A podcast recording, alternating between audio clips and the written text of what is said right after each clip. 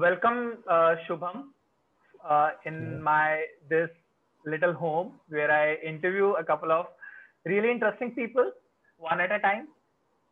For anybody who doesn't know Shubham Jhawar, he is an IIM graduate. He helped Nykaa transform into a billion-dollar enterprise, and he brought an entrepreneurial mindset to government school children in Delhi before starting his leadership consultancy or coaching that he's doing right now. And I was just reading it out from a text he sent me because I wanted to introduce him in his own words. So first of all, thank you so much for coming. Thank you. Thank you so much for the opportunity. Okay, before we move forward, there's just a little disclaimer for anybody who's watching or listening this. I'm going to put out timestamps in this video.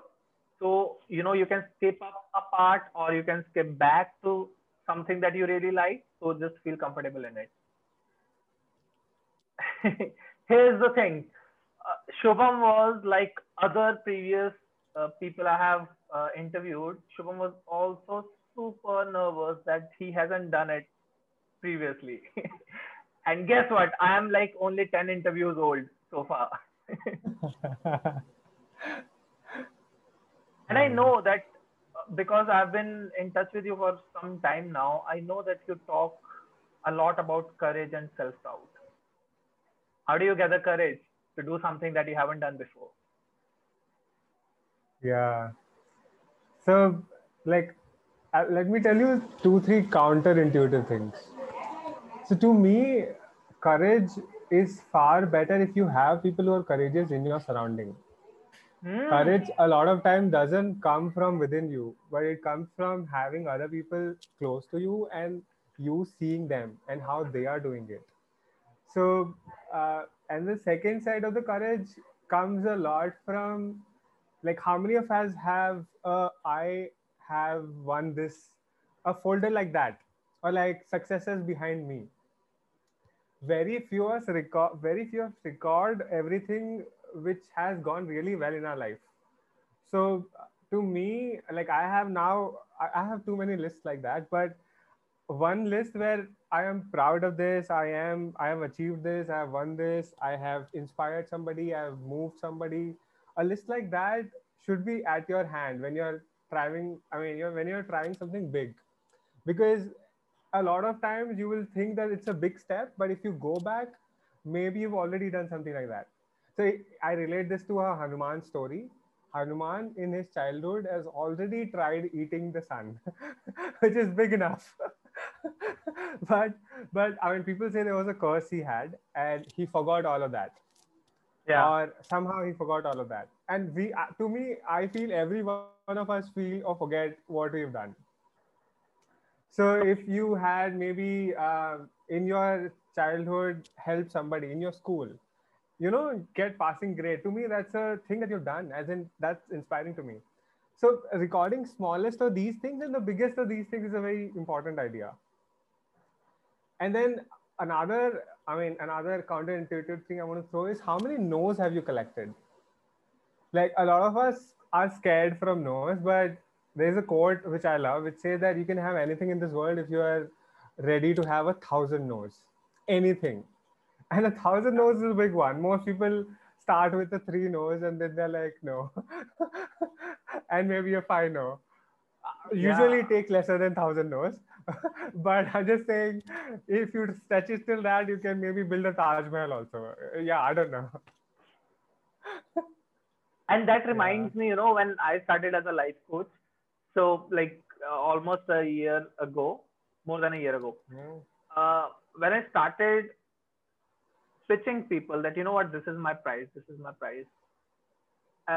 So initially the price was, I guess, 5,000 for 2 sessions, 5,000 Indian rupees. So, you know, approximately like $40, $50, $60. And I was like, it seems a little pricey, but let me have at least 50 no, you know, 50 rejections before, you know, like I change it again. So I do this with my clients as well. I ask them, you know what, let's have 50 rejections first and then maybe you decide to change it back.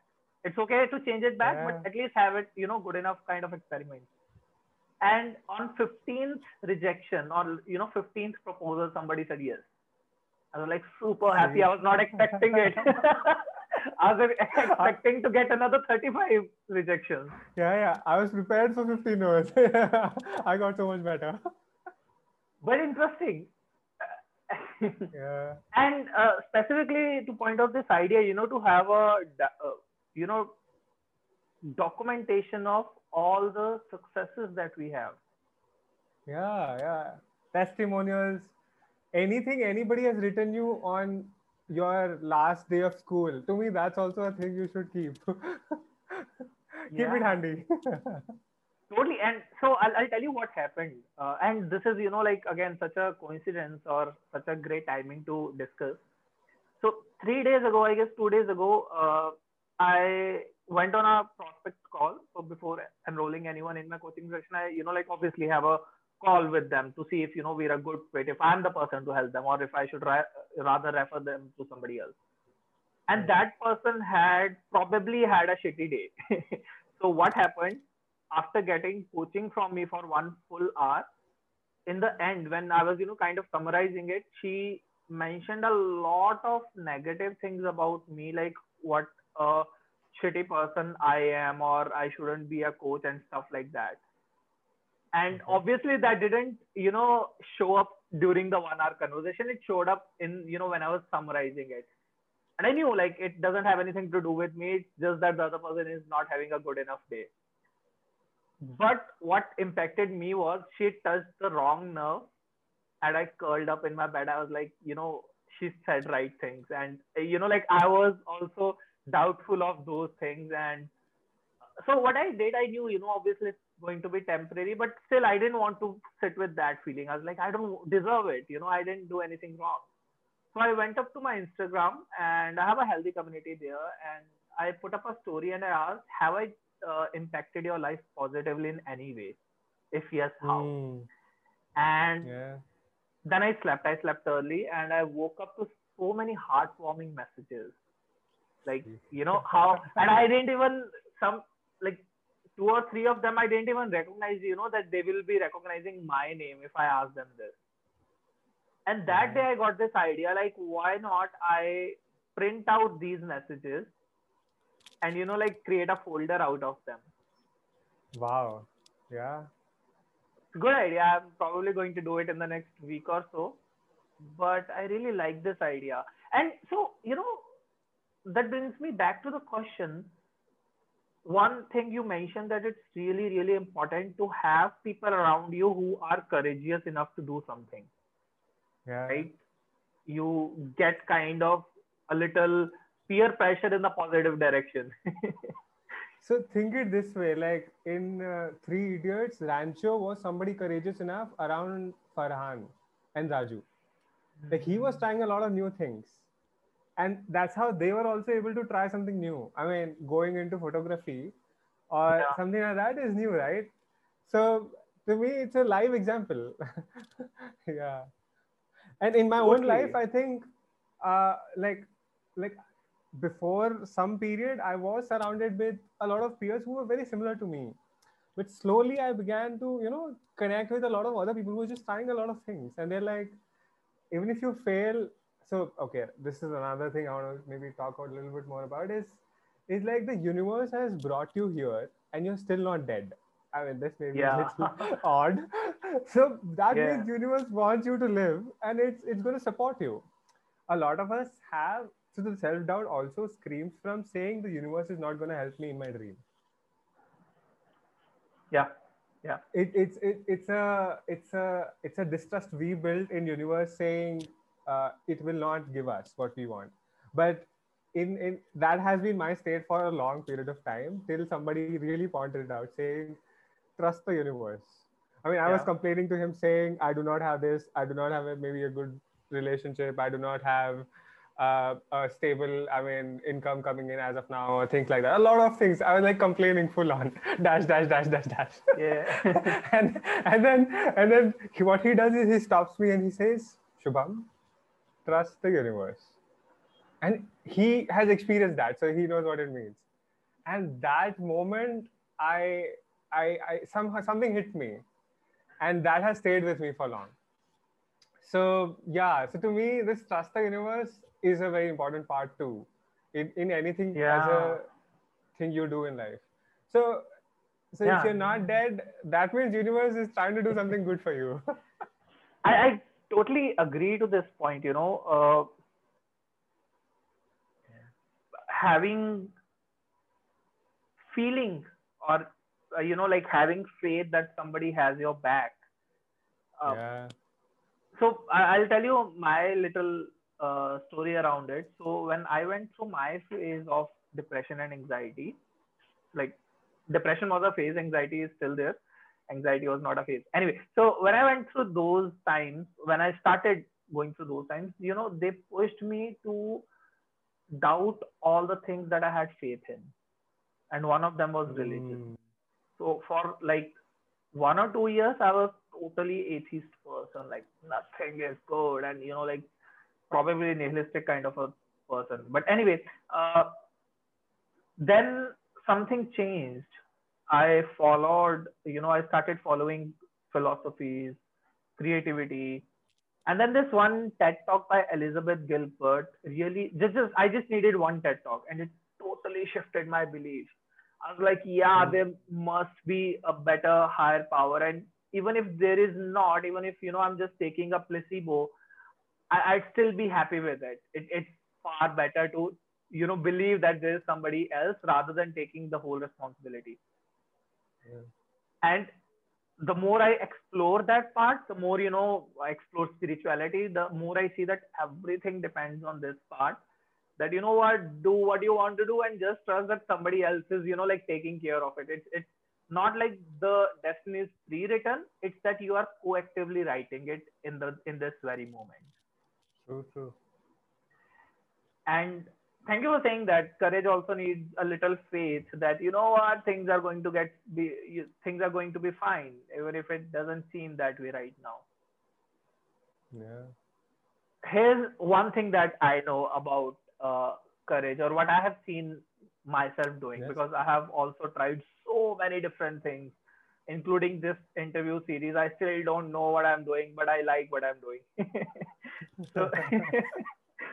So one thing I really know about courage is the more thinking you do, the more, you know, paralyzed you will be with your thoughts. And, you know, like just taking action really, really helps. Considering, you know, there's not a lot at stake, considering that, you know, like somebody's death is not at stake. If that's the case, you should probably think a lot before you, like, again, like if you want to be a surgeon, you should probably study a lot. But if you're going to do an interview, I don't think it has to do, you know, again, we are recording, we have an option to not put it out, right? So it's not a lot at stake. I kind of feel that action in a lot of cases, obviously keeping aside the exceptions, action can produce courage. A lot of people think that courage is, you know, kind of a prerequisite to take action. Like I need to have courage if I want to do something. But I probably think that, you know what, if you just close your eyes and start doing something, you start getting courage. What do you think about that? So no, I agree with you so much. Like my own coaching practice, I did not have the courage. Okay, let me put it this way. But what happened is I was saying this to my friend and she's like, let's do a demo conversation. On the call itself, saying, this is the first time I'm telling little bit a newfound friend. And then she's like, let's do a demo conversation. And then once the conversation happened, she was like, you did make me do something very different or ask me a very googly question, which enabled her. Yeah. So I think it started there, and she's also an artist. So she draws for a living. So, and so what I would do is this is the first time I'm creating a poster. And I wasn't sure enough to put my own poster in my own WhatsApp status. Facebook and all, LinkedIn is too far away, okay? Yeah. So what happens is I just shared it with her saying, do you have any feedback on this poster? Should I post it? Before I shared my poster, she shared my poster. So to me, so what you're saying, my courage happened because she took some more action on it. But post that, I took my own action. And the first action I took was very small, was putting my own WhatsApp status. Yeah. And 7 people responded to it saying, yeah, I want to have a conversation. So I'm like, wow, this thing is working. So I agree, like till that time also, I'm not so confident saying I am a good coach, or like I can do some magic, or like I can create impact. But once these conversations happened and they started sharing that we are doing so much better and things like that, I started having courage. So I totally agree with it. So there's another book I read and it says that cut your goal into half. So the universal wisdom says set a big goal. And this book is called Finish. It's called Finish and Get the Gift of Done, something like that. That's the book of the title. That's the title of the book. And I love the principle saying if you cut your goal into half, you are at much ease to make it happen. So if your goal is to just maybe get 5 conversations going, can you do at least 2 today? Yeah. So it puts the pressure off. A lot of us have had the habit of having a lot of big goals, but if the goals sit on your head, then you're not moving. Yeah. Basically, they're going to bury you inside. Totally. And I don't know if it's true for people or, I'm just in my head and I'm a little egoistic in this sense. But what I really believe is when you start taking action, when you start building up courage in one thing, obviously it's going to pass on to the next thing, your courage and confidence in one thing. And the more you are in flow of, not caring about courage or confidence and stuff, but just in the flow of doing things, the easier it will be for you to not, again, caring about the confidence and courage thing. And I recognize this because I remember when I started this interview series, like I guess 2 months ago now, I was listening to this podcast episode of Joe Rogan with Elon Musk. Obviously, I'm not a podcast person, but I do listen to some podcasts every once in a while. And just made me wonder, like, why don't I interview interesting people? It will be a really good thing. I really love having conversations. And why not I interview people? It will be a good chance to network. And again, get on sharing what I'm going to have this conversation about. Okay. And the next thing I knew, I texted 2, 3, 4 people that I'm going to do this. Would you like to be a guest on my interview series? And they said yes. And like within a couple of days, less than a week, I recorded my first interview. And then I put it on YouTube. And then it was rolling. So yeah. I believe, again, I don't want to think in an egoistic way. But I really believe this comes from a fact that I've been doing these kind of things for the last 5-6 years now. And if I go into flashbacks, I recognize how terrified I must have been when I, uploaded my first, post or, started my first course or announce or put life coach in my, username or bio or somewhere. Seriously. But to connect the dots, I really believe when you start doing it, soon enough, you will be in the flow of it and you won't even recognize that, confidence is such a thing. No, I think I totally agree with you. So I'm also learning drawing very 2-3 days, last 2-3 days. And people have this thing about you should be able to draw the exact thing. And that's how you feel good about it. That's how you feel I'm confident I can draw. But the theory actually says that children, when they start drawing, they do not have exact figures. They just draw for drawing it. And they just don't have fun with it or they just play with it. And that's how they are able to do much more. I mean, they leave the judgment behind and they are much more in the flow, the way you said it, because they're just doing it. And that to me is a far better theory to learn anything. than thinking ki I need to get it perfect on the first day.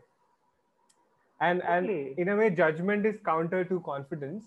But yeah, and if the perfection is what you're going after, you want to include play and fun there, of course. If you're going to miss that out, there is trouble. So that part, I totally agree that when you're in flow and you're just trying things and you're having a little more fun there, you also slowly build the skill and then the confidence also comes. And that makes me wonder that play and fun are kind of, prerequisite to having a flow experience. Yeah, they are an important part of that. Like, I don't believe you can be in the flow. Or maybe you can, if, somebody is standing on your face and you have a deadline to meet, you will be in super flow. So I was listening to another, interview by a productivity coach, and she mentions that the positive of procrastination is that when you actually have to do the work, when there's a deadline, you will be in super flow. True. Yeah. Anyway, coming back to this point, a really big villain that comes in the story of, being courageous or confident is self-doubt. Yeah. When did you experience self-doubt last time you experienced it? I mean, that has been my very long story. So the last time I think I went we were having like a beach birthday, and nobody has thought of dancing on the beach. And I thought that, although it's a little hard for me, but I don't know the dance moves, man. I cannot have moves. I can freely move, but I do not have moves. So that time, I think there was some self-doubt, but when I said, let's just do it. So I put my favorite song there and I did it, and it happened well. But okay, but I think that's a good example of somewhere I have also gained confidence in my own self, and I enjoy myself a lot too. But let me go a little more back. My story from my childhood is of self-doubt. It wasn't the story till my 7th, 8th standard, I think.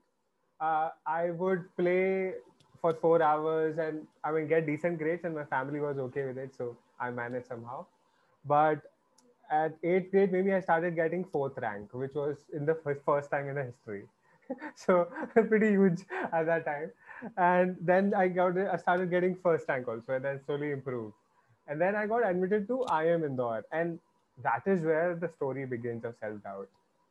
So when I meet my first peer, the peers who I'm going to be there for 5 long years, they knew better English, they knew better Kathak, they knew better badminton. They were so much more exposed, they traveled more, they had, they know so much more about food also maybe. And if you write down this list, it's going to be huge. What your friends can do so much better than you. And that really put me in back step, saying, what is exactly what I can do, man? What I can do. And I had a hard time dealing with that for long. Till at least there was one incident. It was my internship, where my boss just gave me a brief saying, our YouTube channel is dead, do something about it. Basically, he just gave me that one line, nothing else. So no guidance, no theory, no tools, no technique, nothing. You figure. And that time there was hardly SEO experts. There weren't so many. You had to learn on your own. So I was somehow I was very convicted, saying I need to prove myself here, do something well. Yeah. So what I did was I just took one video and I did some 25 iterations on that video, saying I will change the annotation, caption, description, headline. I changed everything. And that video came from 7th page to 2nd page in 3 days. Yeah. And to me, that was something. And then what happened is after 4 or 5 days, it actually came on top of the page of Google. So and that time my boss just Googled the keywords we were wanting to, you know, rank for, and it was coming on the top of the page. And he's like, this is amazing. Okay. And that is the, I mean, that is the moment somebody believed so much more in me than I ever did, maybe. So, yeah. And that moment has always stayed with me, I think. And then basically then he gave me more YouTube videos. I did a lot of it, and we started ranking on YouTube. We were ranking for SlideShare also. So I was making other things happen for the company. And this was the first time they had a B2C profit from their B2C vertical. Mm-hmm. So all these things combined, like my manager, my boss was like super happy with my work. And like, he was proud, and like, he started with saying, "Ye to bojh hai." Like, why is he even here? Yeah. To a thing that I need him. He can do good work. So to me, that story is my Hanuman story in a way. Yeah. Saying I did something there. And then he gave me a PPO also, and things like that happened. And he gave me a good recommendation letter, like the best ever letter written to me. So I'm very proud of that letter. And I think the confidence he showed in me, that's why I also say, if you have other people who also believe in you or are courageous enough, it just enables your self-belief too. So that was the moment things shifted for me on the self-doubt. And yeah, I think from there I've improved. After that also I've failed quite a bit. At my first job, I was doing decent. I was doing the average, you could say, or like a little better than that. And I was bringing good money for Nykaa, that I could say. In the second job, what happened is, again, this thing happened, saying my manager was like one line brief saying, we need to engage and make people achieve more than what they expect of themselves. That was the one line brief. And I had to figure how do you do that. And there I had a lot of failure. So I think a lot of things go wrong when you enter a new territory, but now I've figured the way out. So I think we think our education is over when we leave IIM Indore, but it is not over. It is not at all over. And there also, like, I was put on performance improvement plan, and it's hard. It is hard. So you kind of break in 1,000 pieces is how I'll describe it. Like, you break into 1,000 pieces, then slowly you gather them up. Yeah. So, interestingly, I was also thinking about the same thing today. Like, I never thought that I will be investing so much in education when I was in college. Yeah. I was like, I'll start working and that will be it. Now I see I never studied like this, when I actually started studying. Like, I've been a high achiever since my childhood. So my self-doubt or kind of story has been like, I was showered with so much love and affection since the very childhood that, I always wanted to work more in order to impress others. Others as in, my parents, my relatives and stuff like that. Obviously, because if they are giving me so much, the best I can do is come first in my class.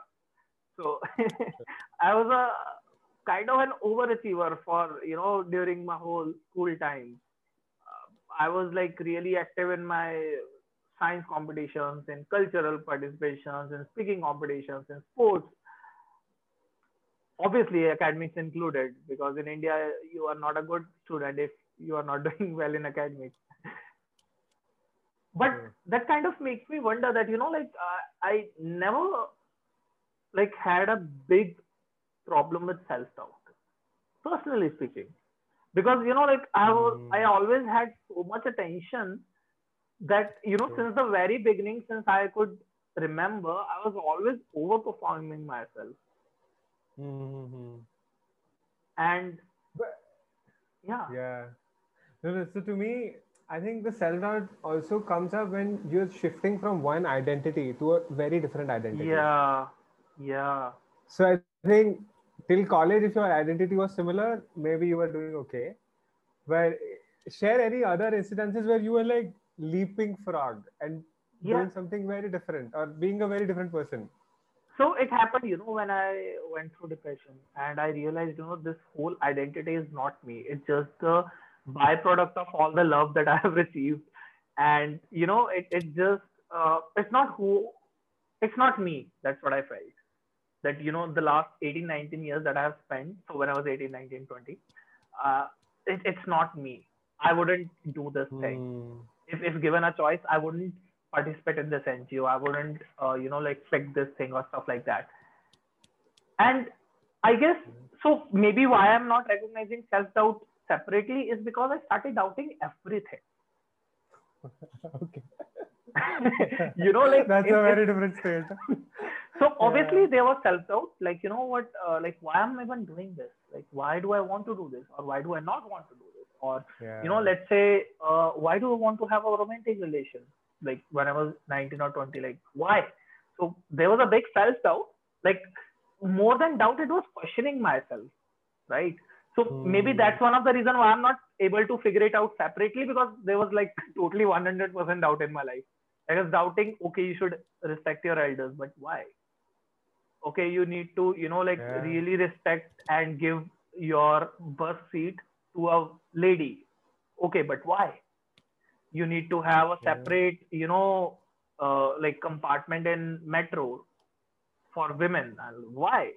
I started questioning those things. And trust me, so the first time I asked this question, like, why do we need to have a separate, compartment for women in Delhi Metro? I asked this for the first time in 2014, 2015, 2016, I don't remember. And only when I did my first interview session with Anangsha Lamyan, and she talks a lot about feminism, and I asked, like, you know what, I'm just curious, tell me why. And she gave a really good answer. And I got the first answer, after 6 years of asking this for the first time. So let's not sidetrack. But that was the moment when I was, doubting every single thing in my life. And then I decided that, you know what, rather than doubting things, let me be curious, because there's a difference between doubting and being curious. True. Yeah, there is. Right. So, but I do want to touch upon the answer she gave, because it's coming in between, and I would love to hear that answer too. Like, what did she say? So before, to give you a context, I was kind of a victim in a toxic feminist incident. Where I was being scolded just because I was a boy. So the other person who was a girl was obviously not, not the responsible person for this, because she's a girl. So this was, kind of put out. For a really long time, I hated the concept of feminism for that reason. But then only recently I realized, you know what, it's because I went through one bad incident. And I read a lot of posts from Anangsha. She's, she's a really good friend, and she writes a lot about feminism. And she, gave me a little curiosity. So I asked her this question, and she mentioned that, so she's from Assam. She was in Delhi for a few years, maybe. And she said, just to save myself from potential sexual harassment, I'm really grateful that I had a different compartment, because if there was not that case, I didn't have money to, go via cab every day, because I was not earning at that time. And so that was that. So, it's really great initiative by government. And I could never thought of that, in that sense. That's basically the crux of the whole answer. What are your thoughts about it? No. So I would agree, as in a way, it's giving power to people and not making them, I mean, it's a very complicated topic to go through. Yeah, totally. But yeah. But to me, it does make sense. See, even if it's my mom, she would like to sit with other women. It's safer. They feel safer. And we have somehow created not a safe environment. All of us are part of it. Yeah. So it is one of the measures. And yeah, I mean, just seeing my mom's example, I think that is a good measure. Yeah, but, you know, again, it's not a perfect thing to do. It has so many layers. Like why, like when the other 8 compartments of metro is so filled, why this one is half empty? You know, like again, so many different layers to it.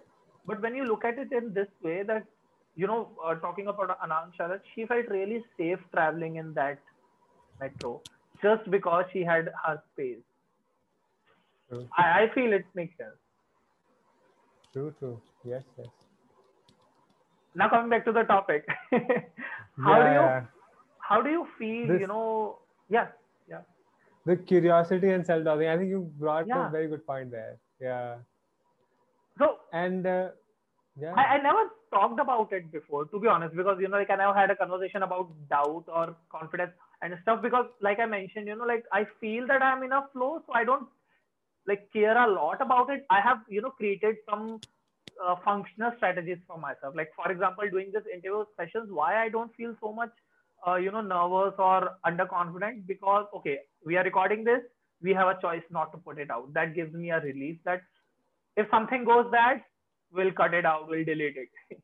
Second thing, I'm not expecting a lot. The best that I want to do is just have this conversation and put it out on YouTube, create 1 or 2 posts around it. And if, even if I don't get one single, you know, viewer, I'm still okay with that fact. Because currently I'm not, you know, like making a goal that I want to have a 1 million subscriber YouTube or podcast channel. So I have created these strategies around, you know, like how do I function? So for me personally, confidence or, you know, self-doubt and all these things are kind of, you know, interlinked in my process. So I don't have to consciously think about it. Like a lot of people who are still starting out, like if I were 5-6 years ago, I was kind of thinking about how do I feel more confident. So that's one of the reasons I never had a discussion around it, that there's a difference between questioning a lot of things and, you know, doubting a lot of things. True, true. What are your views about it, like courage and self-doubt? No, I think you're touching a very good point here. Like I am, as a person also, I'm very also curious. So sometimes it also puts you, if you're too curious, it puts you in a different situation. So basically I have done maybe 30-40 odd personality tests. Actually, I can share you results of 5 or 10 because I've saved them now. So that comes with the curiosity part of knowing myself so much more. And then so that I can contribute maximum in the world. So that's the place I come from. And to me, this knowing in a way also helps you. So if you're curious enough and you know these answers, you fundamentally know what kind of a seed you are, or like what kind of a tree or personality you are. And to me, in a way, clarity, the other side of curiosity, brings some confidence too. So if you have like, so now you are clear saying, I am not doing this for this, I'm not doing this for this, I'm not doing this for this. And that gives you relief, right?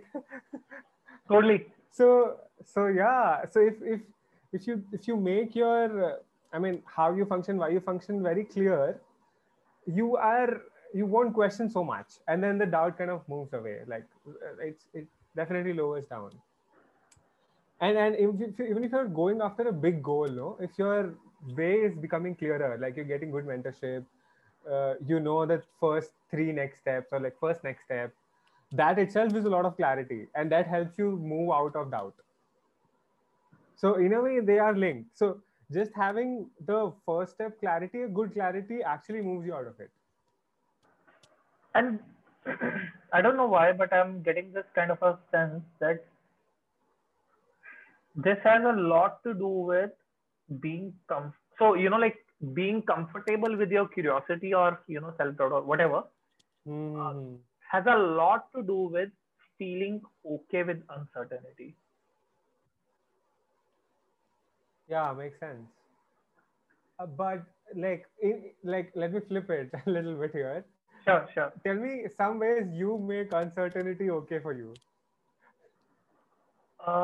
So, for example, I realized that I really love exploring new things. I'm a curious person, and that goes in almost everything, like my relations, my business, my personal life.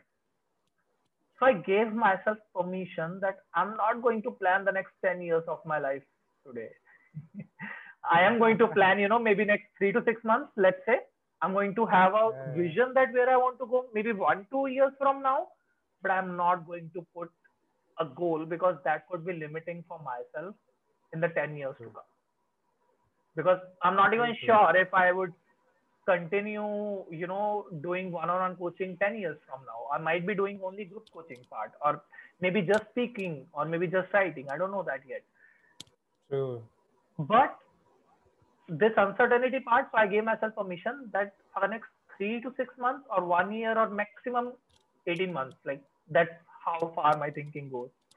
So 1 to 1.5 years, I'm going to plan for that, or, have a little direction in that sense. I don't plan for 1 year, but I have some direction in that sense. I plan, I guess, for next 1-3 months maximum.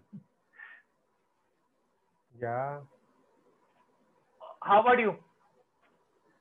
I think it's also similar to me. So now I've also found that our world is changing so much faster than we think. Everything changes in every 3 years. I mean, maximum you should plan is maybe 3 years.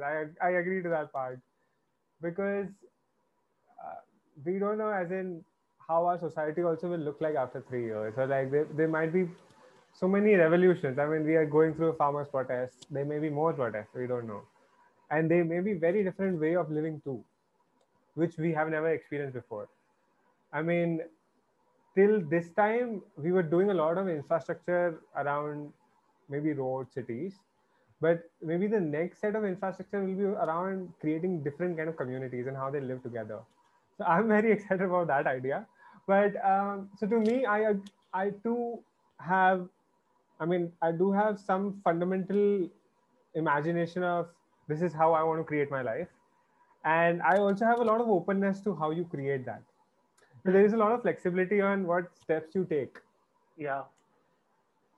There is, but so basically I know how I feel good when I'm in certain surroundings. So I want to create those kind of surroundings.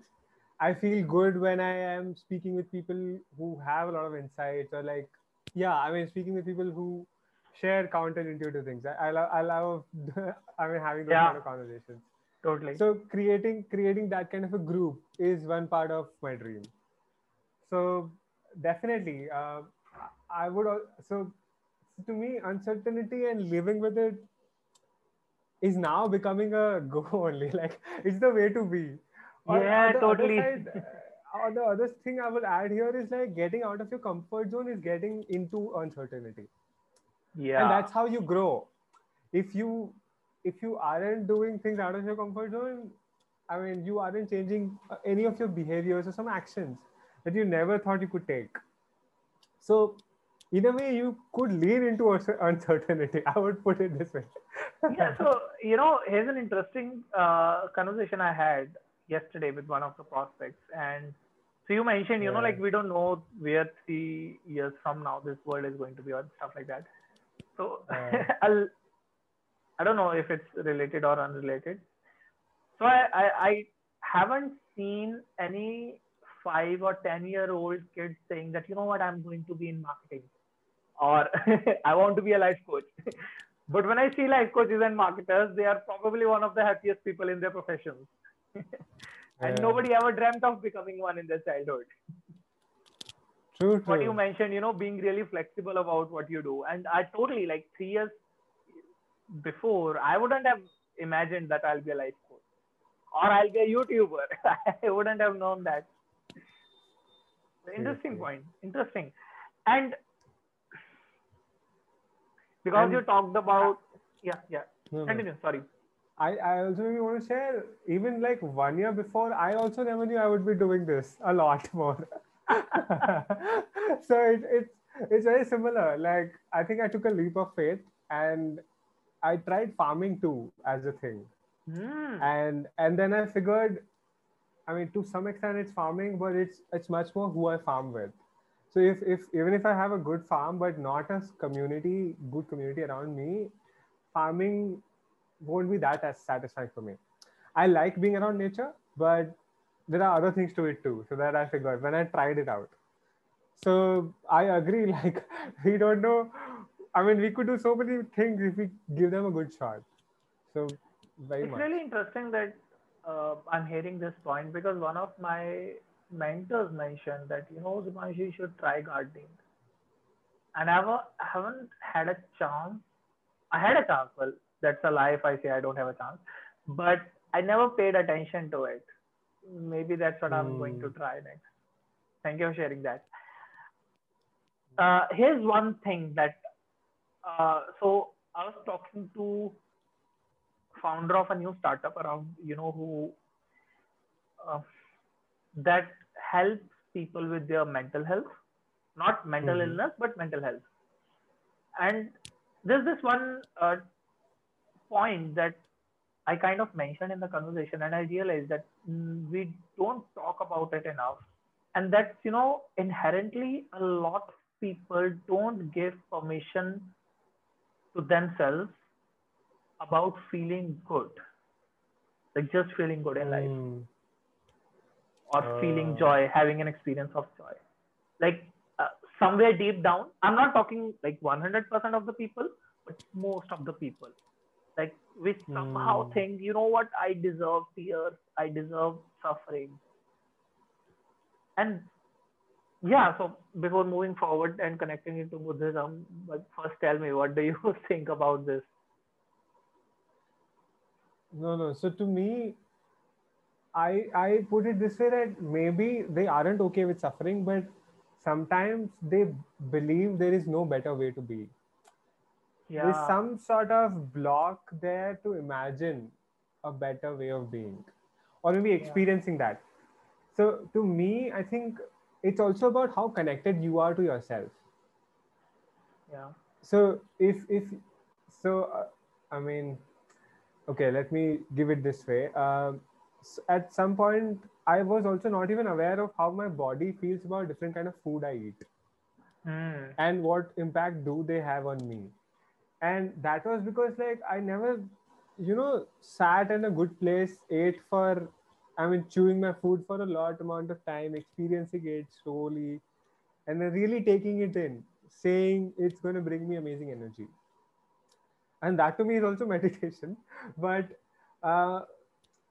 I wasn't even connected to my food and how I feel about my food. And sometimes you're also not even connected about how do I feel within my organization, and how do I feel? Yeah. Like, am I in a tense state? Am I anxious? Am I joyful? I think in the hustle and bustle, we just leave our own side of this whole thing. We leave ourselves. I would put it this way, that we leave our soul and we go towards, we do a lot of work. So we're using a lot of hands, but maybe not living the soul, maybe sometimes. So to me, this disconnect is definitely one thing I believe which leads to the suffering part. If you're not even aware, sometimes you are suffering, but you are not even aware you are. And interestingly, so yesterday I wrote this one part, and you know, I started recently writing about praying and journaling. And I mentioned in my journal that I felt disconnected today with, you know, my higher power, or whatever you call it. And then I went into introspection, that what did I do today that made me feel disconnected? And that was, I probably watched the whole cricket match for such a long time, and I was totally, you know, like with my screen, or playing some game on my phone, or, you know, using social media, scrolling through LinkedIn or Instagram. And gave me so I wrote it in a conclusion that being indulged in screens for a long time, or what I wrote, exact words, taking pauses help me reconnect, or taking pauses help me stay connected. And I believe that comes with, you know, in alignment with what you were mentioning, that we are kind of in an autopilot mode. Like the pilot has slept and he has left the plane on autopilot, and it's, you know, just revolving around the world and there's no landing now. So to counter this, I discussed this with Harshita Sharma. She's a dentist and quite vocal about her mental health concerns. Mm-hmm. And I talked to her that this one activity, and I was not aware about it. So I had this discussion with a Buddhist monk like 7, 8, 9 months ago. And he he recommended me this one habit, that Dipanshu, start daily reflection. Before sleeping, ask yourself, how was your day? What went well? What didn't go well? And what would you change tomorrow?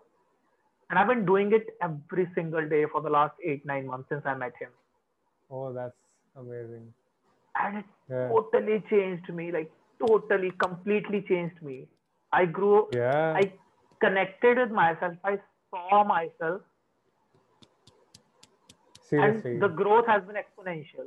Because a lot of people have this habit of doing weekly reflections specifically for their business, you know, but asking yourself every day that, you know, how did I behave today? And what should I, you know, how should I have behaved differently? So to give you an example, I guess 1 month into this practice, so I moved back to my home, and so 3 days in a row, consecutively, I wrote, I didn't behave well with my sister. I didn't behave well with my sister. I didn't behave well with my sister. Oh. Guess what happened 4th day? I changed. So it was, so, you know, the first point is getting aware after doing the action. And the second step happens that you become aware before doing the action. Mm. Anyway, I might want to talk a lot about my behavior. Tell me your thoughts around it. I think I also recommend the practice. I mean, reflection in a way helps you connect with yourself. Yeah. And if you have these important questions written where you write about yourself every single day, you are more aware of your own emotions, your own health, your own relationships.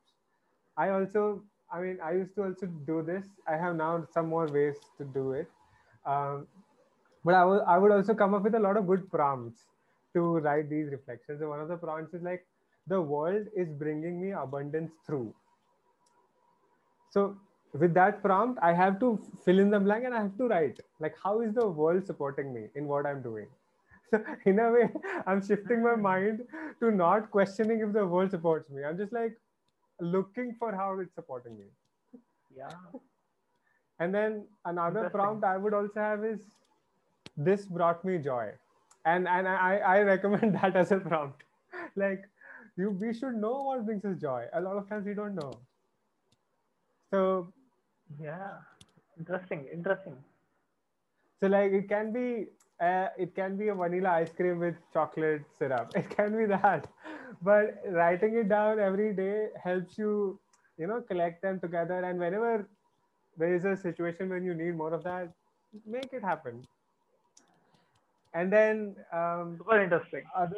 There are other prompts. I mean, these prompts are pretty useful. I mean, you can play with this, and you can also create your own.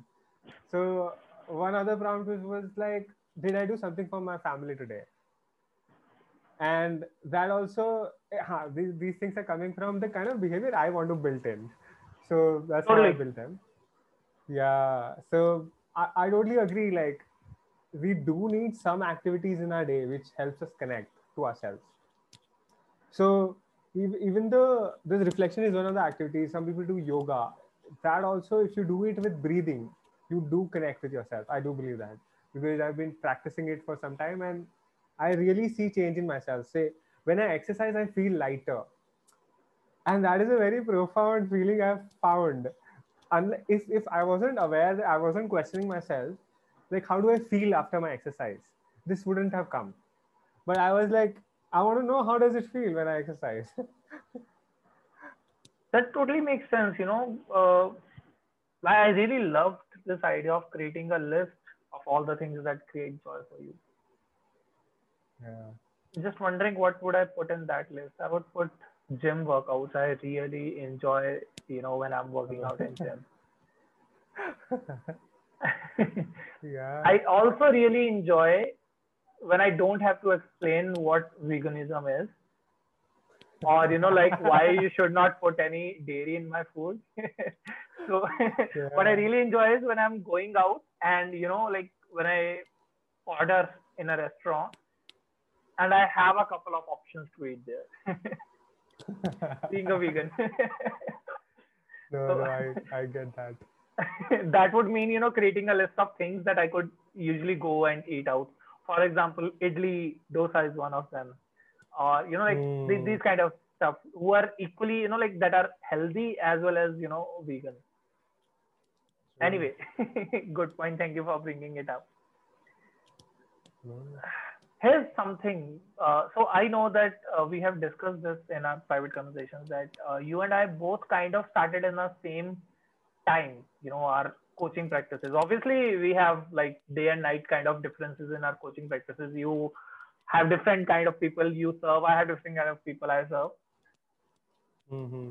But so I wanted to talk a little about how do we, you know, I see a lot of people who want to explore this field of life coaching. Mm-hmm. And you are someone who started this from scratch. I'm someone who started this from scratch. And maybe this conversation could help them get an idea. Specifically in India, because we go abroad globally, there are so many coaching institutes. There are so many, you know, like life coaching is not too, like it's popular. It's popular. Yeah, in India, it is not that popular. How do someone become a life coach, or how would you suggest where should they start? Yeah, I think that's a very good question. I would maybe share my story. So to me, like I have been somebody who people comment to be somebody who asks a lot of questions. Hmm. In my own, like in my last organization, people know that if nobody has a question, Shubham has a question. So that is an indicator saying you're very curious. And to me, coaching is in a way leadership and learning. So if you ask good questions to people, they come at good realizations and they take bigger steps or like different steps, which will enable them only. So to me, it's quite connected to you being very hungry for learning and also giving back to people. And it's also very connected to, I mean, to some extent, being quite hopeful and positive. So, I mean, these are some traits I love. I mean, I would anyway want to be with these kind of people, right? So that's another thing you look for is like, if you have these traits, people want to be with you and people want more experience of how you make it happen. So maybe that is something I wanted to add. Basically, my journey started with, you know, we had a retreat, Udhyam Learning Foundation I worked for. And there they were two coaches, Kristi and Rachna. And they were bringing about a lot of our unconscious conscious. They're making our unconscious conscious. And that as an exercise was beautiful for me. I mean, to me, it was transformational. Like one of the activities was to draw yourself in your area of work. Just take a white blank sheet of paper and just draw yourself in your area of work. And without any question, take this sheet of paper and ask any new person, what do they feel and what do they think about this picture? It's a very different... I mean, exercise they did with us. I love this exercise and it brings out how do they feel in their work? How do they take action? How do they work in their, I mean, in their work? So to me, it started there. So I was inspired by them and I visited them saying, I also want to work with you and do more things like this. They suggested me some institute saying you can do some certification here and there. I did contact them and then somehow to some extent I was convinced, but some extent I wasn't convinced of going through a full certification. So I didn't do the certification, but I, in a way, my story started with saying, I know, so I have read a couple of books on coaching and Co-active coaching, Prosperous Coach, Why the fuck are you a coach? There are many books like that and they're beautiful. And then there is a YouTube channel I learned a lot from, which is Ever Coached. And I watch a lot of Rich Litvin's videos. I mean, I think I learned a lot from him. And I have done a lot of this informal work, you could say. I mean, I did not do a course, but I was gathering my own knowledge, skills through these things. Rich also has a list of 121 questions saying you can ask anybody, and they go somewhat deeper. So this much happened. And then I actually, before I got actually certified or a full, I mean, you could say I did a full course, I began my practice. And to me, this is a good exercise because some of these, I mean, courses cost you more than 1.5 lakhs or 1 lakh. Yeah.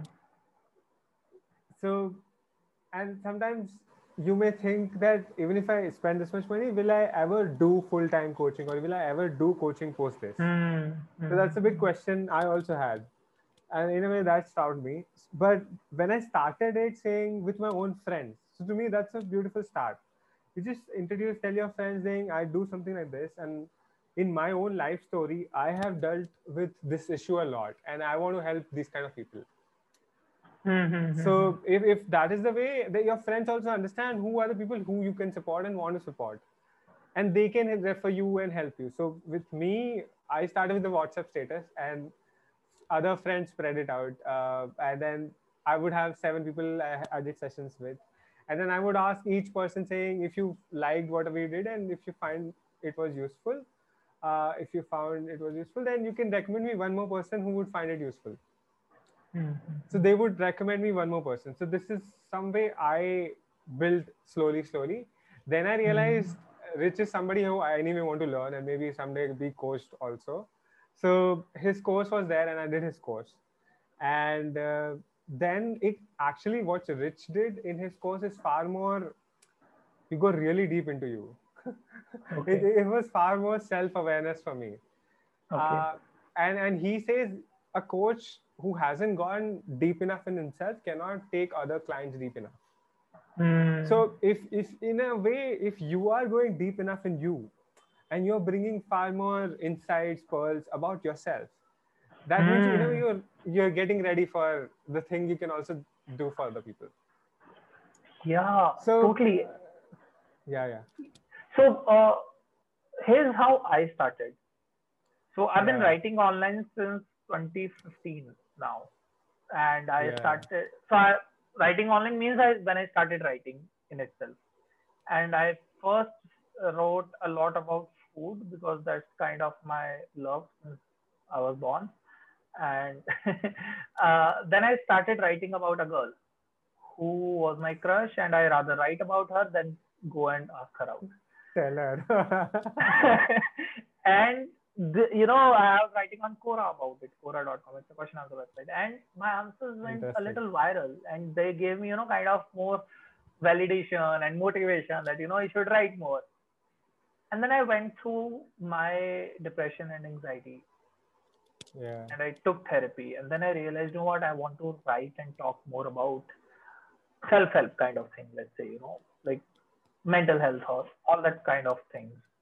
And even till date, my core area is around mental health and emotions and all that stuff.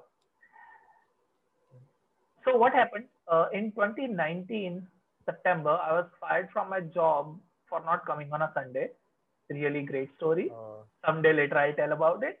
And and what did I do? I, you know, I decided that I'll take a couple of days off. And I needed some break because it was kind of a shocker. And I decided that before going for another corporate job, let me ask myself, what do I really want to try? I wanted to try teaching or training. I never done it. I never, you know, like stood up in my class and said, I wanted to be a teacher one day. I never did that. But it was kind of just, you know, like got me curious that what would happen if I try teaching or training or something.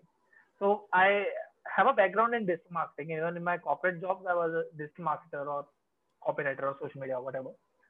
So I tried for a couple of institutes. I was in Chandigarh at that time. I tried for a couple of institutes as a disc marketing trainer.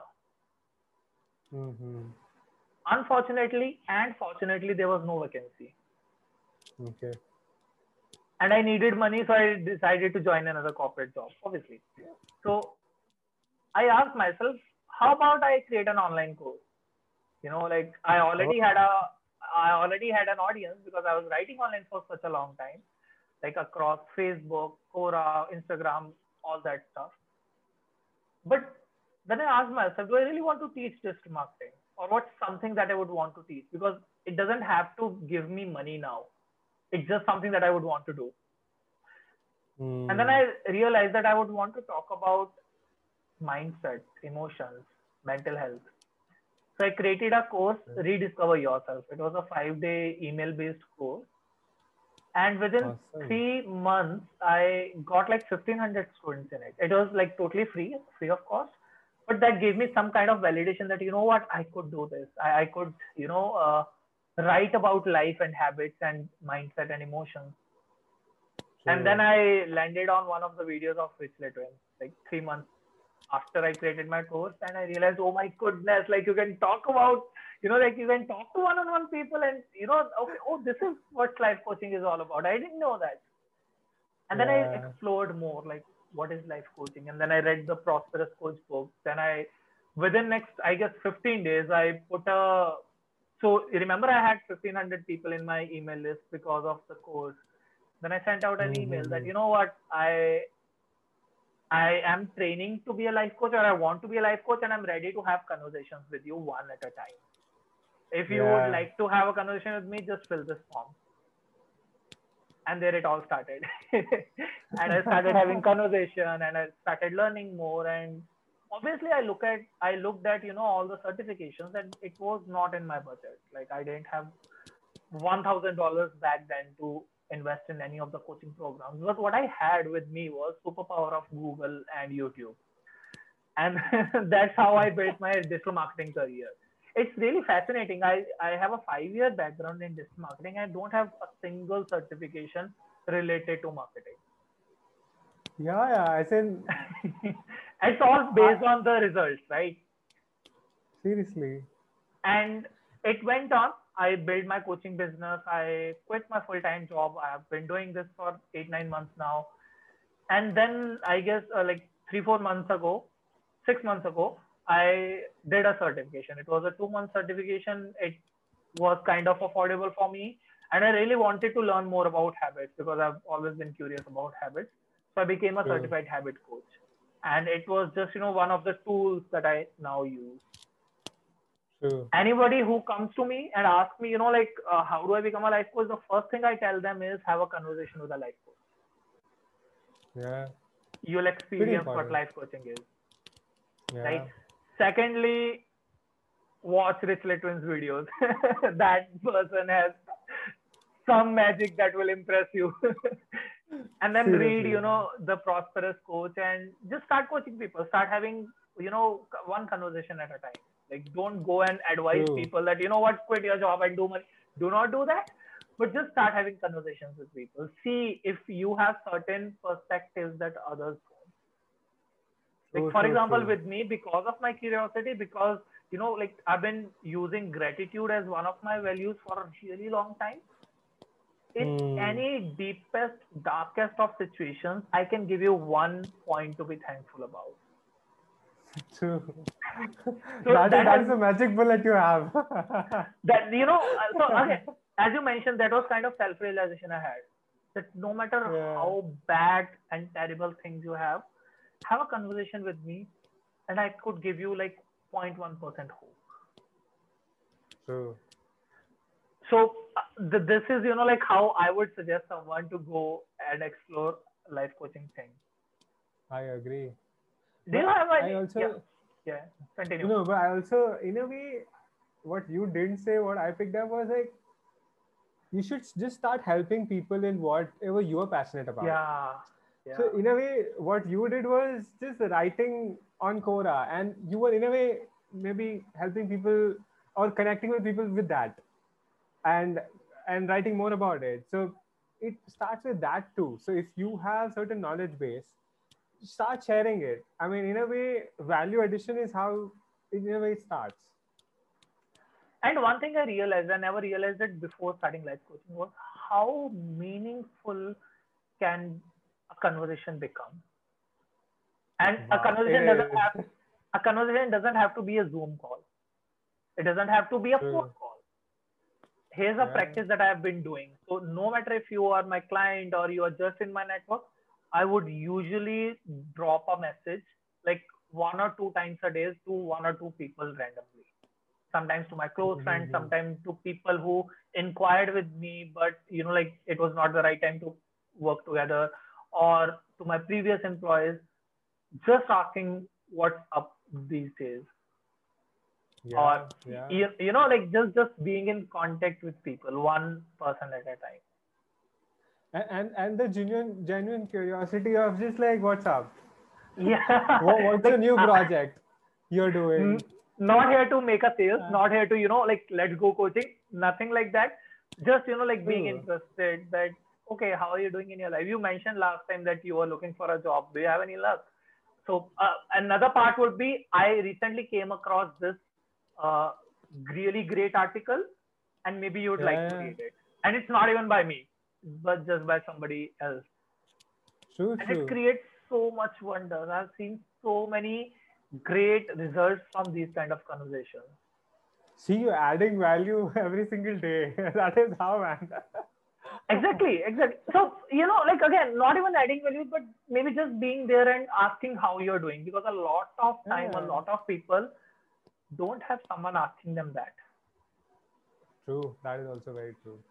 Especially in this premium Corona time. A lot of us have felt lonely that wouldn't have otherwise been felt. True. And maybe I'll go a little far just by saying this, but let me just say that a lot of us haven't created deep friendships. True. And meaningful friendships. Like, now, I am very fortunate that I do have created them, but if I also look back, there were friendships where I did not feel I created it well or like invested enough in. So that's another thing. Yeah, I agree. It also leads to loneliness. So in a way, if you are if you're having good conversations with people, it also helps you build friendships, and those are priceless.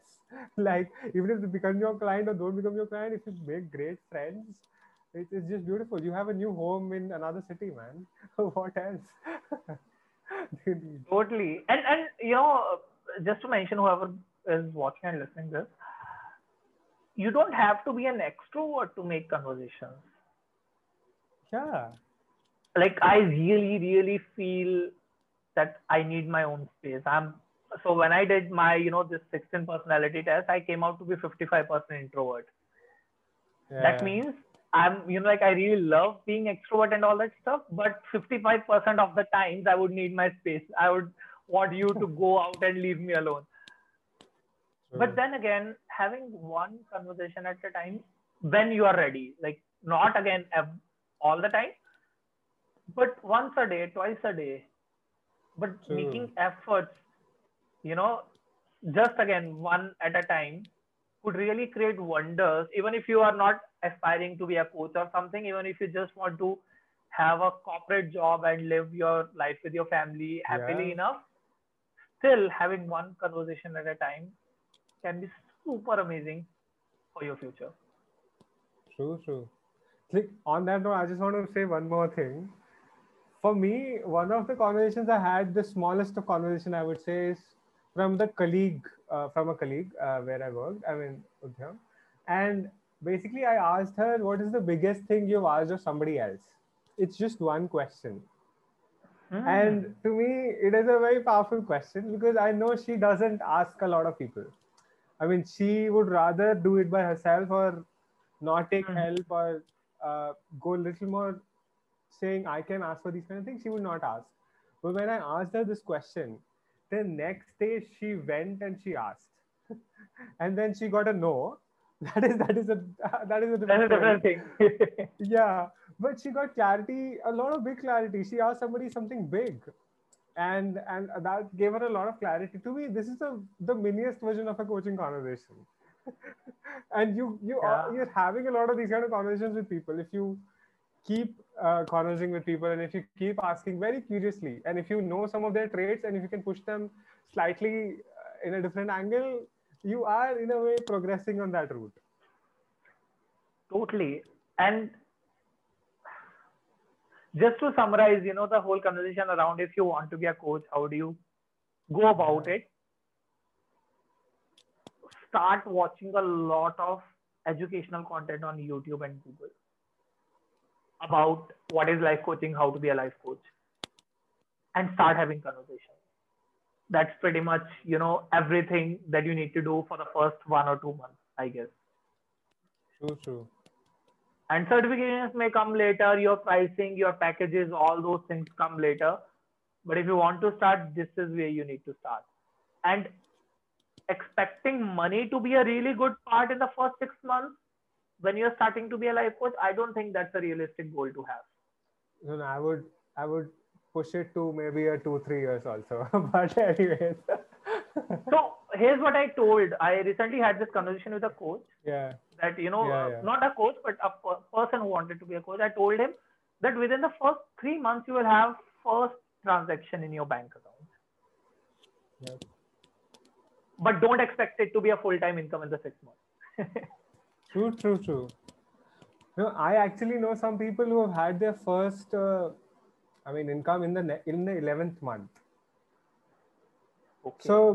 So I would say any business, it's a little bit of business wisdom too. It requires 1,000 days of, you know, I mean, it's like growing a tree also. A tree grows in 3 years or 4 years. So the first 3-4 years, don't expect it to give you insane number of fruits. It won't. It's growing. Yeah. Exactly. So that, I mean, I would push the number to be that. You can be coaching part-time too with your job. And your third year could be the first year when you drop off. So that's another way to look at it. But growing it slowly and steadily is a good idea. Very much. Totally. And thank you. One more thing I wanted to add is like a lot of life coaching is also about learning newer things. You should not only learn about life. If you're learning a lot about mental health, you are going to be somebody who's going to helping other people in mental health. So pick your other areas of interest too. And usually they are your mediums in supporting other people. So I also did a course around medicine wheel, which is a very unique thing. It's a Native American philosophy or a way of being, where it's a very different thing I did. I mean, I was interested in it because it's a self-healing tool. I've never found a self-healing tool. So doing very different courses also helps you in becoming a coach, or like coaching niche also might change in future. So I would also urge to keep learning. And that is one thing which will remain constant in your whole coaching career, wherever you go. Even, I mean, if you talk about Rich, he does maybe tens or many courses in a year. So that journey also never stops for a coach. Yeah, you need to be curious about learning new stuff. Yeah. Here's an interesting topic that so when I asked you what are the topics that we could talk about, so you mentioned flirting. And I'm really interested in this because I have done a bit of my research in it. Yeah, yeah. So what you have done a course kind of a thing in this? You could call it a course. Tell me more. It's an online self-paced kind of a thing. Okay. But it did help me a lot. So that really happened. I did maybe half of it only. But I was like, it did give me results. Uh-huh. So if we talk about that, tell me, what did you learn? Yeah. So to me, this thing is also a little bit connected to self-doubt, I'll tell you. And confidence. Totally. Okay. I mean, in YouTube, a lot of people call, good-looking girls, senoritas and all. I'm taking that as a thing. Within your own, peer group and all, you may also have a crush on somebody, and she's good-looking, and she's smart, and she is independent. Whatever you want, and other things you are attracted to. A lot of times, we stop thinking, how will she accept us? like it's around the self-doubt and confidence thing too. And I have had a doubt for long. I had a crush. I never had the courage to maybe propose her. But okay, so this is something is the backdrop. What this course does is to, okay, so this is another big thing the course helped me do is to be far more playful and not be serious. So even if she says no to you, in the course, what they talk about is even if she says no to you, be in a fun way, reply, that's okay. If you can get into that state, that means you are secure in who you are. Yeah. And girls are attracted to people who are secure and who are confident. In one word, that is much. Like you may not I guess that is like a gender-free concept. Like you would want to be with someone who's like totally confident and be okay with themselves. True. That is true. Yeah, that is true as well. Yeah. Like if they are having fun on their own, their company will be fun. So be that person who is having a lot of fun on their own. You don't need a girl to have, you are anyways having fun. So you don't need her specifically. And you should be a little more playful. So a lot of us actually, because of some upbringing, have forgotten to, play with words with girls and yeah, play otherwise too. Doing pranks. How many of us have done so many of them? No, I haven't. Maybe you have. So, and that is a lot of things we miss out on. You miss out on having fun with them, and they miss out on having fun with you. So it's a mutual loss. Yeah. So that is a lot of what that things talk about, and the other story is also around being more casual. And so one of the other tips she gives is like, do not talk about work in the beginning. Don't. That topic is usually, most of us have certain issues there. Okay. So do not talk about work. Talk about maybe what interests her, what are her favorite food, what are her favorite movies, what does a perfect date look like? So to me, those three questions are beautiful and they help you know the person so much more than the work she does. Yeah, these are the kind of same questions that like I usually ask. So I call them potential partners. So like, what are the 5 things you love most in this world? And and another one would be, I don't know what else is there. I don't remember. So this is one of the, so another question that I usually ask everybody is, if tomorrow is the day that you're going to die and you can do anything that you want to do today, what would you do? That's a more than 5-star question. So these actually, these kind of questions really help. And learning some knock-knock jokes, some flirty knock-knock jokes. I really sucked out big time on that. But anyway, so how did this, using these tips changed your personality plus your conversation or the results you mentioned? How did it change? Yeah. So I think the first thing she also talks is about, can you assume attraction? So in your head, assume attraction. Be it anybody who is the hottest girl or anybody who you have a big crush on. Can you assume attraction? If you can start with that state of being, then it's a smooth ride. Then you're not nervous around her. Then you're not fidgety around her. Then you're not serious around her, saying, what should I say that she's impressed? Let's just say she's already impressed. Then what will you do with her?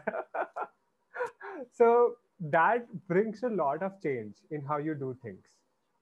For me, I would tease them a lot more. Like I would pull their leg a lot more. Yeah. Normally, you play the good guy. What do you call? I mean, the good guy, the nice guy. That works till some extent, but women want some more playful side where you're pulling their leg, you're competing with them, and actually, women like competition a lot. If you can ask them for a challenge, they might be the first one who sign up for it. So before this, I might not be challenging them or asking them to do even more things than they're doing, things like that. But now I'm very open to that.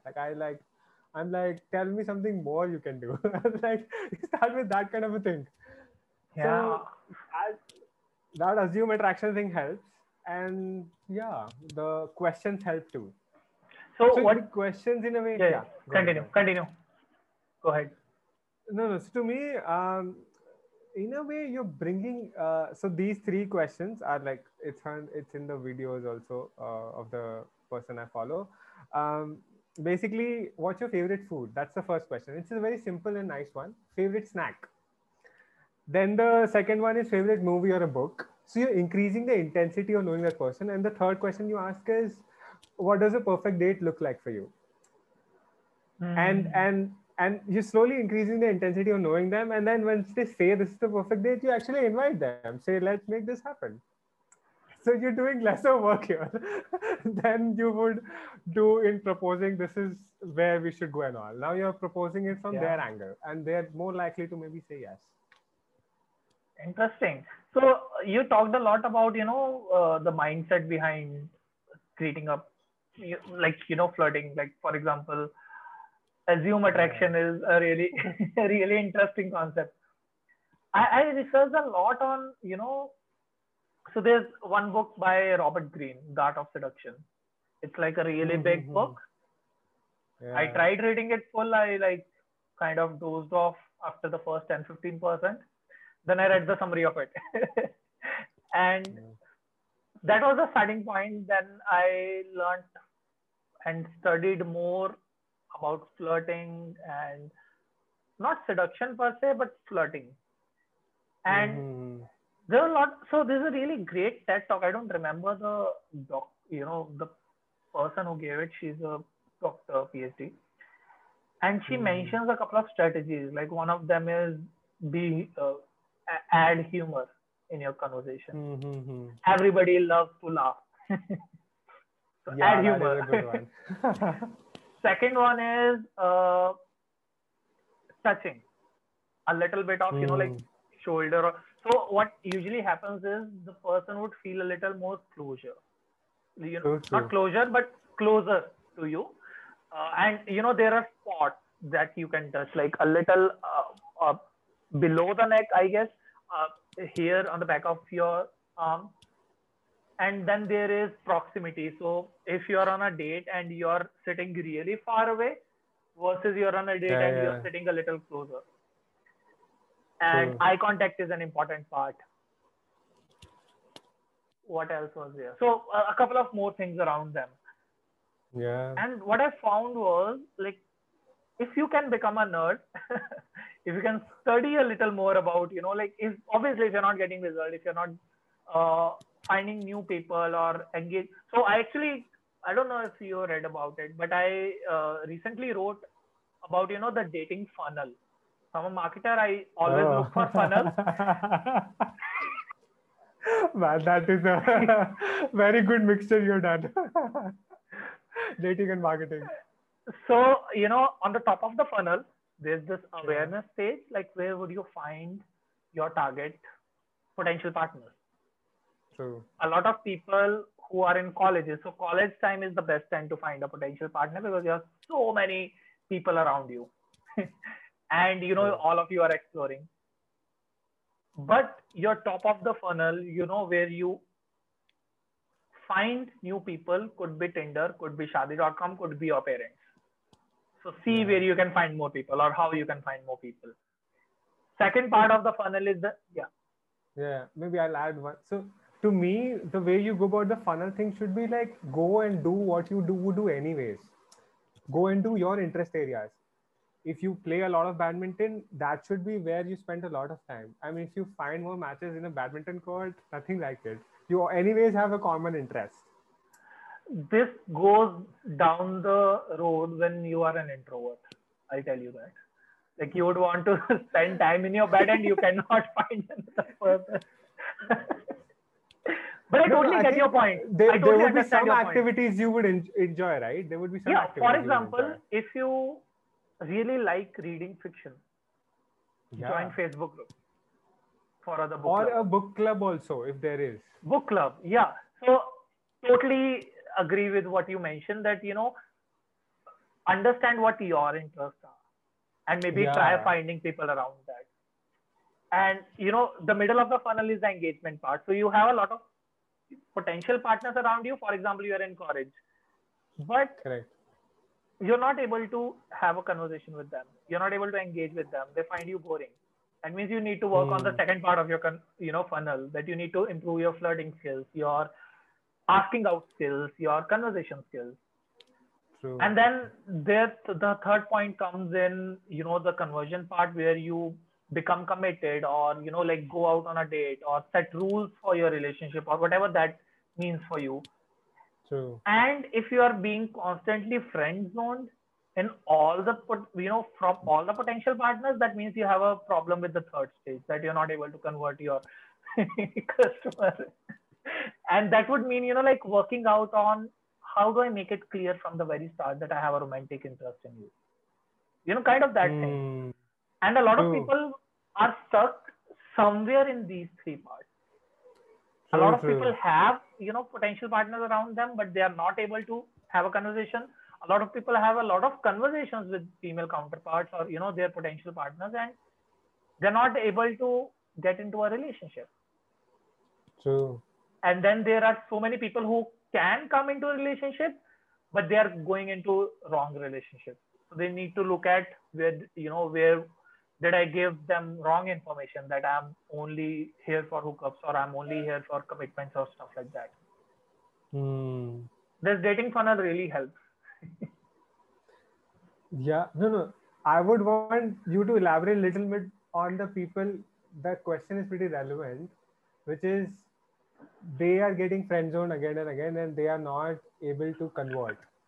Tell me a little more about your wisdom on that side. So by convert, I mean, you know, like getting into relationship or making rules about relationship, right? Sure. So if you're getting again and again friend zone, that means one of the few things is going to happen or is happening. One of them is you are picking the wrong person to involve, you know, to be involved with. For example, if that person was really heartbroken and so, okay, a little disclaimer that we are going to talk about a lot about boys and girls or, you know, stuff like that, because it's better to not like be super specific or stuff like that. Otherwise it's like for LGBTQ people or stuff like that, these things are going to held almost the same. Even if you are gay, lesbian or whatever. The point being, if you're being really, you know, if you're again and again getting friend zone, one of the reason could be the other person was not this ready, or you are getting engaged with the kind of people who are single, but who are not available again and again. So maybe you need to work on the people in the engagement zone. Second reason could be that maybe you are not being clear enough that you have a romantic interest in them. So even if you are being really good friend with them and they are available and single, they might, you know, like be in a relationship with somebody else. So being really clear would be another part. What else there could be? Third could be, you know, like being clear from the very start that, you know what, I have enough friends. Or, you know, like maybe not saying that, but this is what I'm looking for. Some hints. Yeah. Dropping, you know, like regular things that this is what I'm looking for or this is what I expect from you. And I believe these are the major reasons about somebody getting friend zoned over and over again. I've been there for a long time. And another part would be you not being able to move on. That is a big one too. For me, you know, like that person already told you that, you know what, you are only going to be this much in my life where you can, by maximum, you will be a friend. and she's already in a relationship, but you are that hopeless lizard attached to that other person that you are not, you know, kind of letting it go. That could be just another point. I was there. Too much hope, actually, but yeah, that is, a lot of us don't talk about it. In a way, there is a word for it. It's called some disease too, or something like that. There's a word for it. Being over-attached to a person. Oh, okay. Yeah, yeah. Oh. So even if she says no, you keep going back. Yeah. Yeah. So these are probably, so, you know, like I put it this way, maybe create a diagram around it, but so far I've put out their text only post on LinkedIn. That this kind of a creating a funnel could really help you figure out like, where am I stuck in my life? You know, like why I'm not getting what I want to get in my relationship. Am I stuck at not finding new people? Am I stuck at not engaging those people? Am I stuck at, you know, like not converting them or being friend zoned or whatever your situation is? These I think that, you pictorically representing your life, relationship life in a way. That's a good way only. So on similar note, I also read, it's somewhere in book of Amazon said Jeff Bezos has a pipeline, similar concept of people he was dating, and you should have a pipeline of dating if you aren't, if you're wanting to be in a relationship. Totally. I totally agree with. Yeah, a lot of times that only happens, that we attract wrong people. And you know, the issue is not the last stage where we are not able to convert, but the issue is the first stage where we, you know, like originally attracted wrong person. And how do you attract any person is by being you who you are. So if you are portraying a different personality of yours, for example, if I am an introvert and I love spending time alone, I want my alone time, but for some reason, I found a girl in a public speaking event. Yeah. And she's a totally super extrovert. And we started hanging out, we started dating, and we spent like 2-3 months. And, you know, we still, I started thinking that maybe it's the time, you know, for get something serious and become exclusive and stuff like that. And she tells me that it's time to break up or she's going to friend zone me. It's probably because I'm, you know, the issue is at the first stage that I attracted the wrong person. Maybe. True, true. So to some extent, I'll add to the, you also attract at the vibration you are at. Totally, totally. So if you are yourself, in a way, I would call this situation to be you wanting it more than her a little bit. And aspiration. Maybe towards a needy side, And that state usually brings wrong people also. Totally wrong people. I have this theory saying if you can be single for your whole life and you will still be happy, then you're ready for relationship. Because then what you bring to relationship is some more energy, some more joy. And it only goes above. I mean, it gets better only with that. That totally makes sense. That what you mentioned about, you know, how we attract people that are on same vibes. When you are messy, you are going to attract messy people. Yeah. That's totally true. I mean, my own journey, I had a lot of neediness, which I realized, and that actually stopped me, and I would keep going behind one girl only, and it kept happening for so long years, and I've proposed multiple times, but nothing happened. And now I realize it was much more because there were other girls who were interested in me. Now they tell me, but they also tell me saying, you were only behind her, so what could we do? So you miss out on a lot of other people if you are that way. And if you're too needy and you think only you can get her only. Yeah. That also happens. So and that is a stigma you have put on your head. Totally. And you know, there's a little like, what's the word? a little improvement that I did in my vocabulary was I stopped calling my previous relationships as failures or failed relationships. Yeah. So it maybe comes just for my sake, because I have put a lot of shame and guilt on myself that I have tried multiple relationships and nothing worked so far. And when I started looking them as, it was not a failed relationships, because I know a lot about myself now, what I don't want.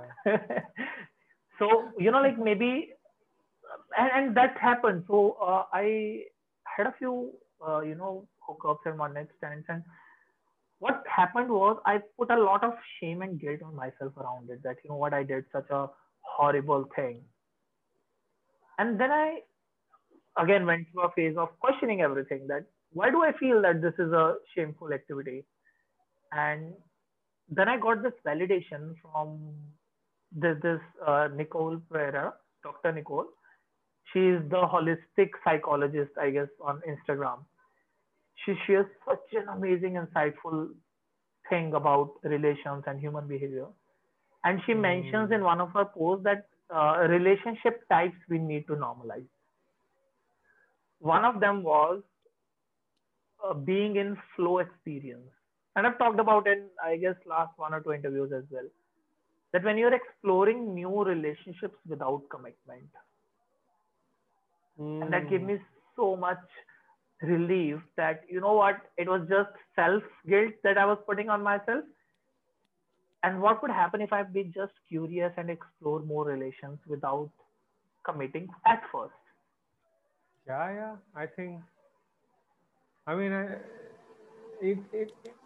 There are a lot of women also I meet and talk which have the same thing, which you are experiencing. They put a guilt on, if I said no, it will harm him. So many things like that. So I totally agree that exploration phase and giving yourself that freedom is very important. And to me, what you're saying is also a learning curve. Nobody was built with the learning saying, this is the one I'm going to meet and this is the one it's going to be. You learn when you meet more. And there is one theory which says that, this is a game I can also play with you. So if you have, maybe you can date 30 odd people. And when you date each one, they drop off. So if you say yes to them for a commitment, they drop off. How many people would you want to date between 0 to 30?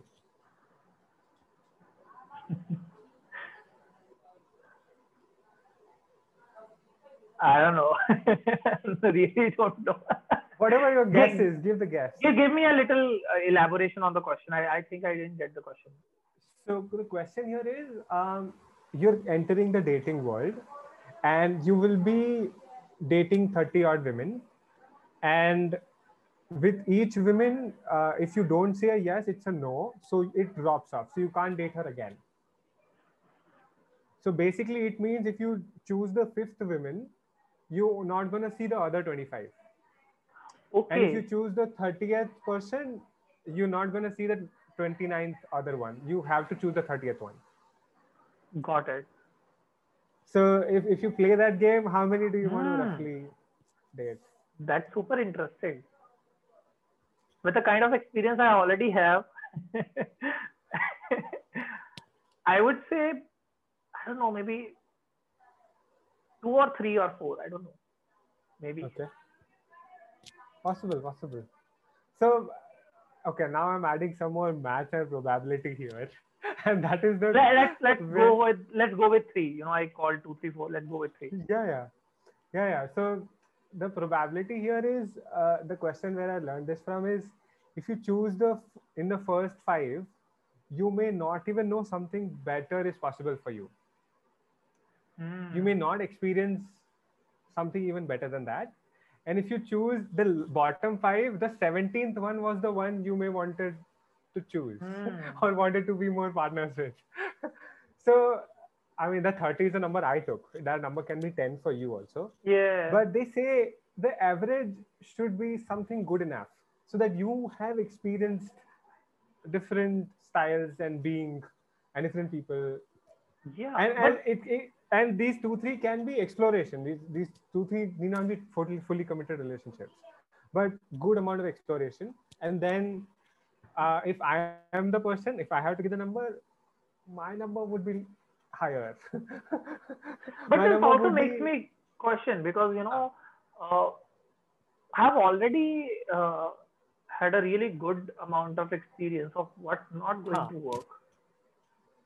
I guess that will be another factor that come into account of, you know, like this whole equation. Say, what is the thing? I mean, you all have already had some relationship in the past. Yeah, you know, I have had some experience. Correct.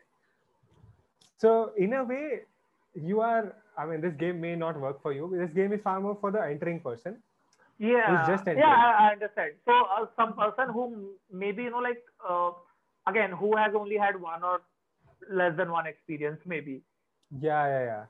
Because if you've had maybe 2-3 experiences, you kind of have some more figure of the kind of person you want to look for.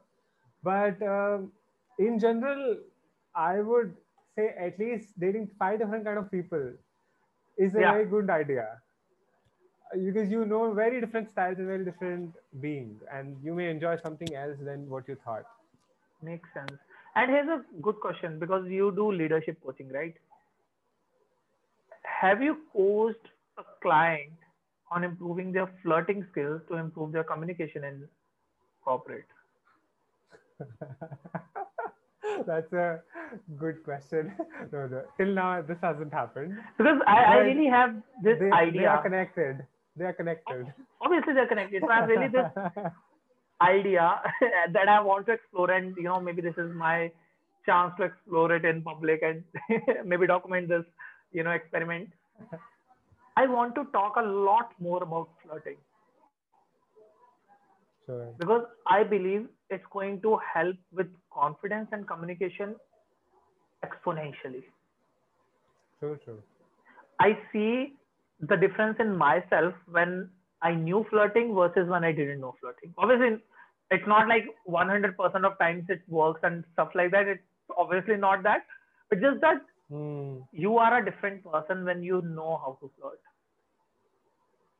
flirt. Or when you... So for me, for a really long time, I already had a flirting tone in my conversation, but I never accepted it as a good thing. That's another part that, you know, you would want to accept, that it's okay to flirt. It's okay to be playful. Yeah. It just makes me wonder, it could be a really good addition in anybody's leadership qualities. So to me, the flirting thing is also around getting attention and and building the relationship, and those are traits you would also want to acquire. Like maybe attention is a smaller trait, but slowly it builds till relationship.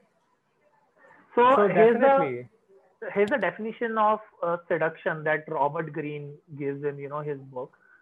I have read this book like maybe 2 years ago, so I don't know the exact wording of the definition. But he mentioned that seduction is not only what happens in bed, but in life, seduction means influencing someone to do what you want them to do. Oh, he's killed it. That could mean, you know, like enrolling in your course. That could mean taking a salary cut in your organization. That could also mean, you know, like trying a different project in your company.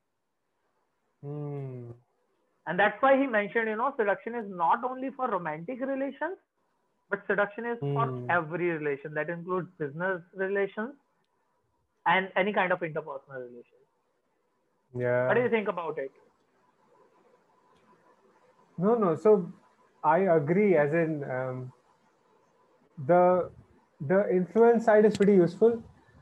Some people can confuse this influence side saying, why are you being so selfish? But what I want to put here is this influence and seduction is pretty, I mean, it's going to benefit you.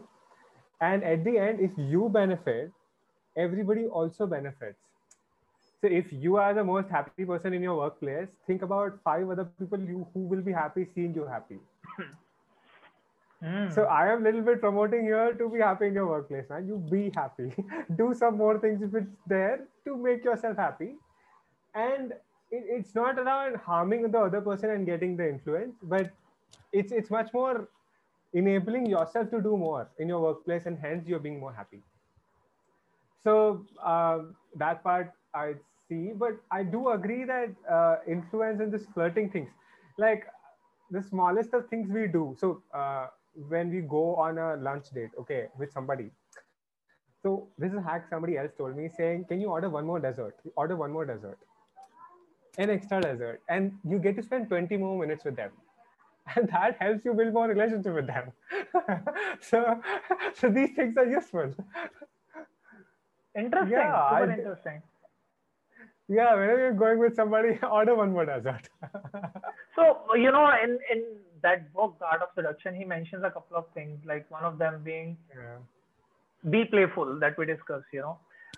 Second part is don't reveal everything at first.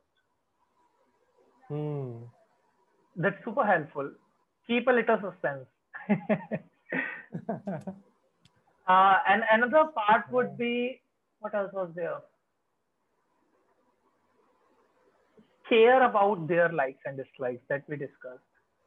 If you want to influence someone, you should know what they like or what are their desires. And body language is another part. And then there is one part that be super confident in who you are. Be really okay with who you are. If you have, like, you know, a really big scar here, it's totally fine. It's who you are, you know, that kind of a thing. Yeah, it's interesting. I would want to read the summary again. I kind of think that I forgot most of it. Anyway, so if somebody has to contact you, anybody who's watching or listening, how do they reach out to you? I think LinkedIn is a good place. Okay. They can type my name, LinkedIn. I'll Shubham Jhawar. I'll put the link in the description. And so tell me a little about what do you do? You mentioned that currently you are working on leadership coaching and consulting, but give me a little insight on what do you do? So I have began my coaching practice now done. I mean, I stopped counting the number of people I coach when I hit 40. So that has been there. What I do, I mean, in one line, I abide by this motto that I have suffered a lot with self-doubt. So I want to remove or like get rid of the self-doubt for everybody in this world. If that is possible, that will be brilliant. So that is something I'm going for. And so my coaching is a lot around joy, transformation, and self-doubt. And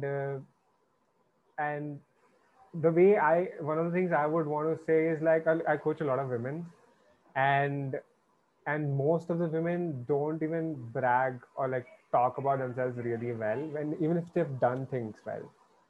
So that's something which really hurts me. So, I mean, people who want to know and understand their own power, transform them, get to a more joyful place. And those are the kind of people I want to work with and see what else can I do for them, with them. And yeah, I think this is the journey. And I'm very curious too. So if you have many other learning resources for me to learn, please share them too.